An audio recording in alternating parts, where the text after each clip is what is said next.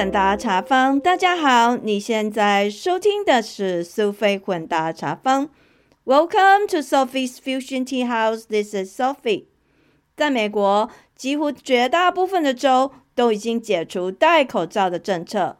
我们这个学区也在二月开始不再强调学生戴口罩上学，个人可以因个人的意愿决定是否要戴口罩。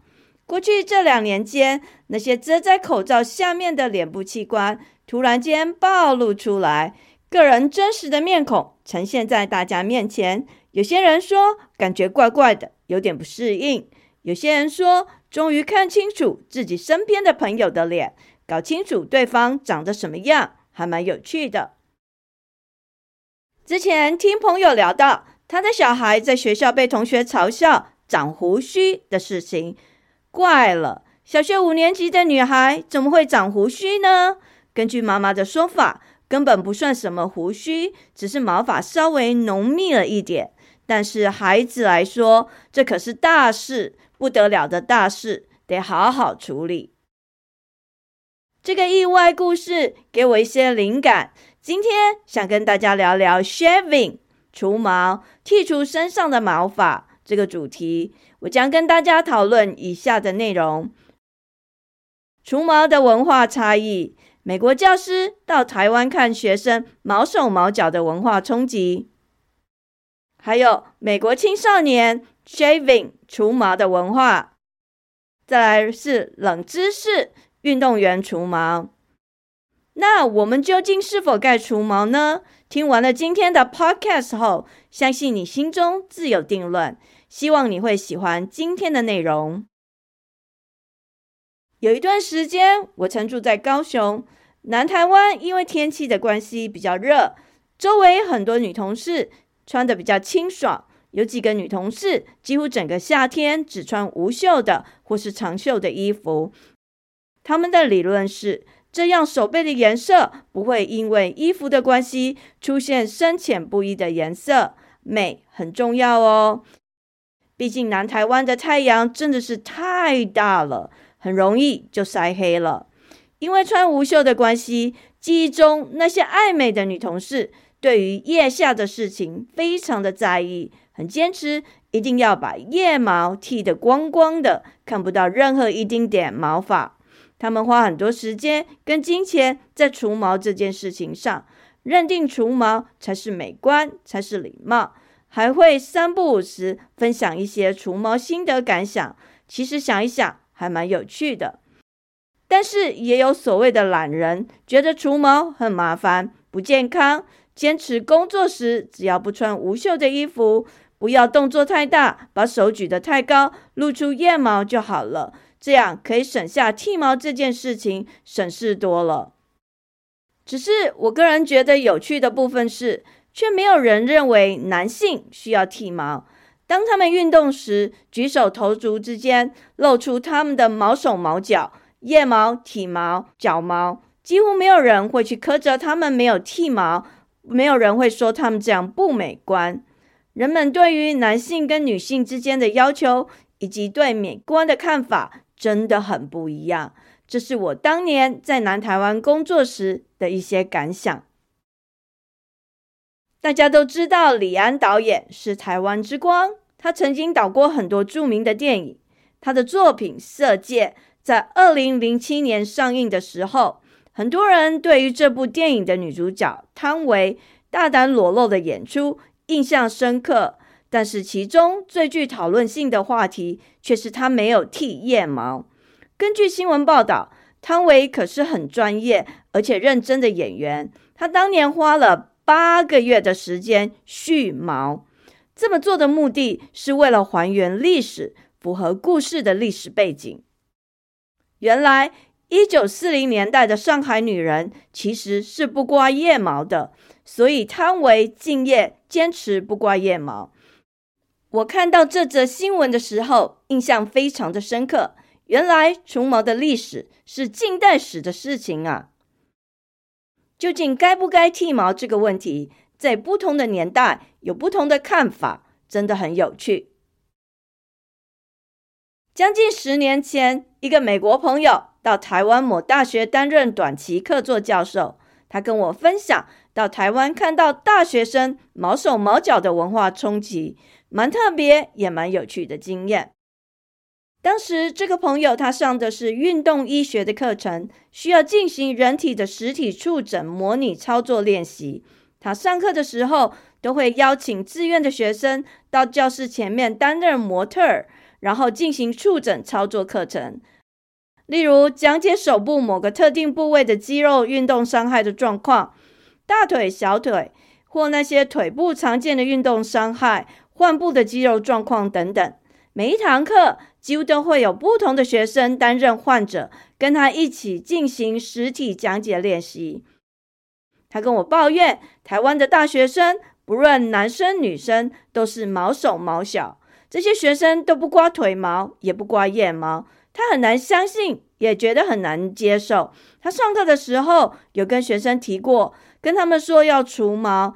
因为在他个人成长的文化过程，他认为除毛其实是一种礼貌。还有在进行人体示范的时候，有些肢体部位因为毛发的关系，有时候在触诊的时候，对于肌肉会有一些不同的触感，或者皮肤的状况不容易看清楚。当然，还有就是真的有运动伤害时，要撕、要贴绷带什么的，其实比较不容易，也蛮痛的。可是他不懂为什么他的学生讲过那么多次，但是几乎没有人把他的话听进去。他发现没有学生回家除毛，因为每次上课担任志愿模特的学生都不一样，可是他们几乎还是一样毛手毛脚上场，在全班同学面前举起手、拉起脚做人体示范讲解的时候，还是一样毛茸茸的一片体毛。后来他跟我讲。他想，这应该是文化的关系吧。台湾人好像不习惯除毛。我回答他，在我的印象中，就是看个人吧，想除就除，不想除就不要除。也许这就是所谓的台湾文化吧。后来他也放弃了，不再积极跟学生讲，或者要求他们除毛，反正就是入境随俗。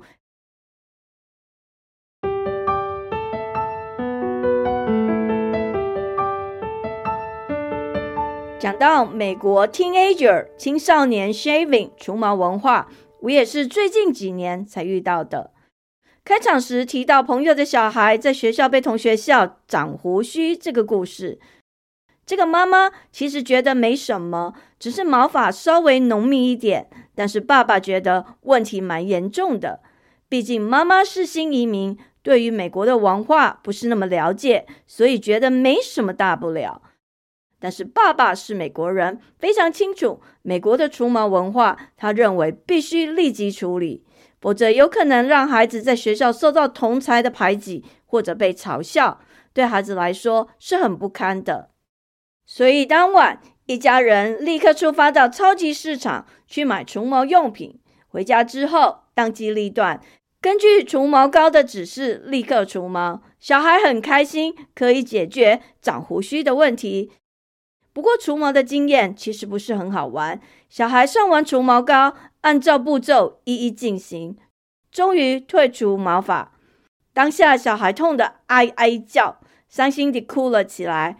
既觉得除毛很痛，又觉得根本无效，因为整个毛虽然变少了，可是参差不齐，有些地方完全没有毛发，也有一些跟之前差不多，反而更不整齐，更难看。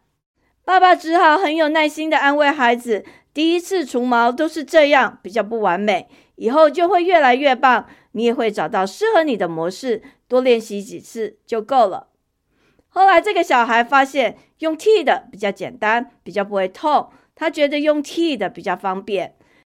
他也跟同学交流，发现每个人使用的方法都不一样。他有一个印度裔的同学是用碗面的方式，跟台湾传统的。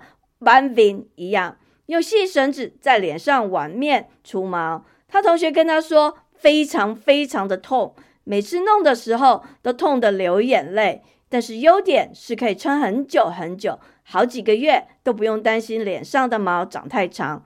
所以后来他就习惯了。所以每隔几个月就会拜托他亲戚帮他搬兵。虽然蛮痛的，但是他觉得很值得。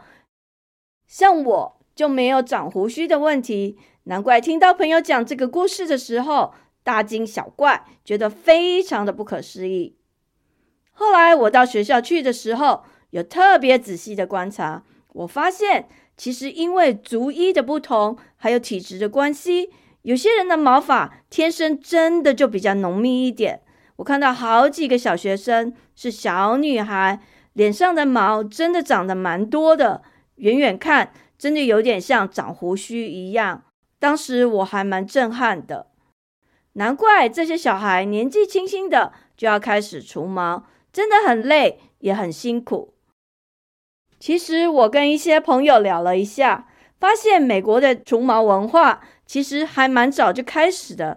大概在 teenager 的时候，青少年，其实像我们这种台湾移民的小孩，因为文化的关系，即使父母都是华人，但是孩子因为是在美国当地长大的，他们有很多到约念小学五年级开始，大概十岁多吧，因为身体开始发育，体毛比较多一点，就开始除毛。有些是从腿毛开始，到了 middle school 中学的时候。有些人长了腋毛，那就开始也除腋毛。另外有一些族医毛发也长得蛮长的，他们也有处理手毛的部分。真的是这些除毛文化从 teenager 的时候就开始了。毕竟族群不同，体质不同，除毛的经验与文化也大不同。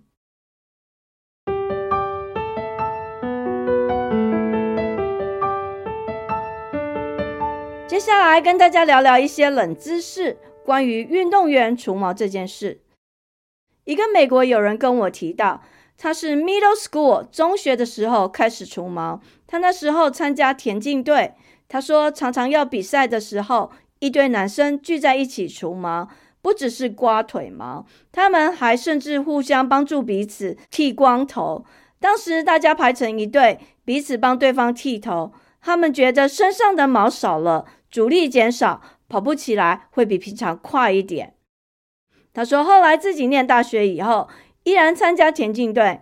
平常的练习比赛倒不是那么在意，但是每次遇到大型的决赛时，他的队友都会聚在一起，大家互相帮忙对方剃光头，把头上的毛刮得干干净净。这样运动起来不仅比较舒爽，而且真的减少了风的阻力。跑起来觉得真的快了很多。每次想到大家聚在一起除毛的光景，他都觉得那是人生中难得的特殊回忆。后来我吐槽这个朋友，我跟他说：“但是最近几年流行年轻人留长头发，诶，记不记得之前我们去看越野赛的时候，蛮多男性选手他们都是留长头发的。难道这些人有长头发就跑得比较慢吗？”朋友被我这么一问。忍不住一笑，他说：“其实那就是一个想法吧。跑得快的人本来就跑得快，根本就不差剃光头少那几秒。不过，如果是去参加奥运比赛，那当然就有差别。那剃光头可能就蛮值得了。”接着他说：“很多游泳选手参加比赛的时候，他们几乎全身都是光光的，很干净，身上没有什么毛发。有的比较厉害的选手。”即使是女生在参加一些大型的决赛的时候，甚至会剃光头，因为他们剃掉身上的毛发，在水底下游泳的时候可以减少阻力，游得比较快。像游泳这种运动，不要说几秒，就是百分之几或是千分之几秒的差别，其实也是差很多的，影响到排名很多。所以把身体弄得干干净净，没有毛，其实还蛮重要的。再来想跟大家聊聊我比较熟悉的骑脚踏车运动。很多脚踏车选手他们会除腿毛，对于这个部分我倒是有蛮大的疑惑。难道这些体毛对于风速的阻力影响这么大吗？我跟爱骑脚踏车的老公聊了一下，他说骑脚踏车的选手除腿毛其实还蛮重要的，原因有以下三点。第一个。骑脚踏车经常容易出意外，很多选手动不动就摔车，除腿毛就显得很重要。Why？为什么呢？因为摔车受伤，为了要能够及时进行意外伤害的处理，所以脚上无毛、光溜溜的会比较好处理。像是撕啊，或是贴绷带，相对的比较容易。相信曾经有擦伤，从身上某个部位撕绷带过的人，应该就印象很深。把绷带撕下来的时候，毛手毛脚跟着粘起来，那个痛真的是让人哀哀叫，很难忘，对吧？而且有的时候身上的体毛会粘连一些细菌，这些选手因为经常受伤，如果因为没有剃毛，感染到什么细菌，引发感染，会影响到选手疗愈的时程。所以除毛是为了脚踏车选手受伤容易清理维护。再来第二点，就是为了方便进行按摩。脚踏车选手经常需要做肢体按摩，让他的肌肉能够快速恢复疲劳。在按摩的过程中，腿毛太长，其实比较不容易进行，而且按摩的时候被拉扯，被按摩的人也会很不舒服。所以除毛其实蛮重要的。最后一点，当然就是最重要的，就是降低风阻的效应。这也就是骑脚踏车的人最在乎的一点。他们认为。腿毛也会影响到速度的快慢，所以他们相信有除腿毛可以降低风阻，增加速度。当然，这些都是指专业的选手。不过，你对以上这些要点如果也很在乎的话，记得你骑脚踏车的时候也可以除除你的腿毛，说不定会骑得比较快一点哦。当然，还有很多体操选手、花式溜冰选手，你都可以看到他们的身体。光溜溜的，没穿衣服的部分几乎都是很干净，没有看到什么毛。因为这些选手他们也都有除毛，就如前面提到的，有些是为了运动速度的效应，也就是降低风阻；但是有蛮多的重点是为了美观。毕竟这些选手在荧光幕下举手投足之间，他们身上的一切都成了镜头下放大的焦点。身上一丁丁点的毛发或是黑影，都成了众所瞩目的焦点。尤其是像体操选手或是花式溜冰选手，他们身上的穿着其实都不太多，那露出的部分其实很多，所以除体毛对他们来说就成了很重要的关键。毕竟他们想要把最好最美的部分表现呈现在观众面前。今天跟大家聊了许多关于除毛的故事。有些人是为了爱美，基于美观的因素除毛，像是大热天穿无袖的衣服，不想要一举手就让其他人看到自己腋下的黑森林。那有些人是文化的关系，像蛮多美国人从 teenager 开始就养成除毛的习惯，既要除腿毛，也要除腋毛，甚至有些人。还要把看起来像胡须的毛也跟着除掉，还有手毛，这都是蛮费工的事情。还有很多运动员，他们或者是为了比赛的成绩、安全性，当然也有一些人，他们除了这部分以外，还有美观的考量因素，他们都会除毛。所以讲了这么多，究竟是否该剔除身上的体毛？除毛是为了礼貌。美观或者是健康因素，该不该除毛呢？其实那是你个人的自由意识，也是你对于自己身体的一个自主权的掌控。究竟你该不该除毛？也许你可以换一个角度想想：只要我喜欢，有什么不可以？就做你自己觉得你喜欢、你想做的事情，来决定该如何与你的毛发共处。究竟是要除毛，还是要留着它们，都无所谓。这样也许你会比较开心一点吧。时间过得很快，我们的节目又到了尾声。感谢您的收听，希望你喜欢今天的内容。苏菲混搭茶坊 （Sophie's Fusion Tea House），让我们活在当下，健康开心，做自己，找到你喜欢的人生。感谢您的收听，我们下次见，拜拜。